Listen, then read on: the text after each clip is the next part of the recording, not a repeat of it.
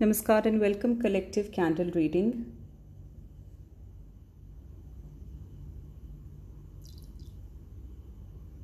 ये जो पैटर्न है, ये जो आप बार बार तोड़ने की कोशिश करते हो पर नहीं टूटता है, आज आपको एक ऐसा इंसान मिल सकता है, ऐसी वजह मिल सकती है, जिससे आपको डिफरेंट पर्सपेक्टिव मिलेगा और ये पैटर्न तोड़ने की आप में हिम्मत आएगी। तो जो भी पहला एक्शन आपके दिमाग में आता है इस पैटर्न को ब्रेक करने के लिए, उसको इमीजिएटली ले लेना विदाउट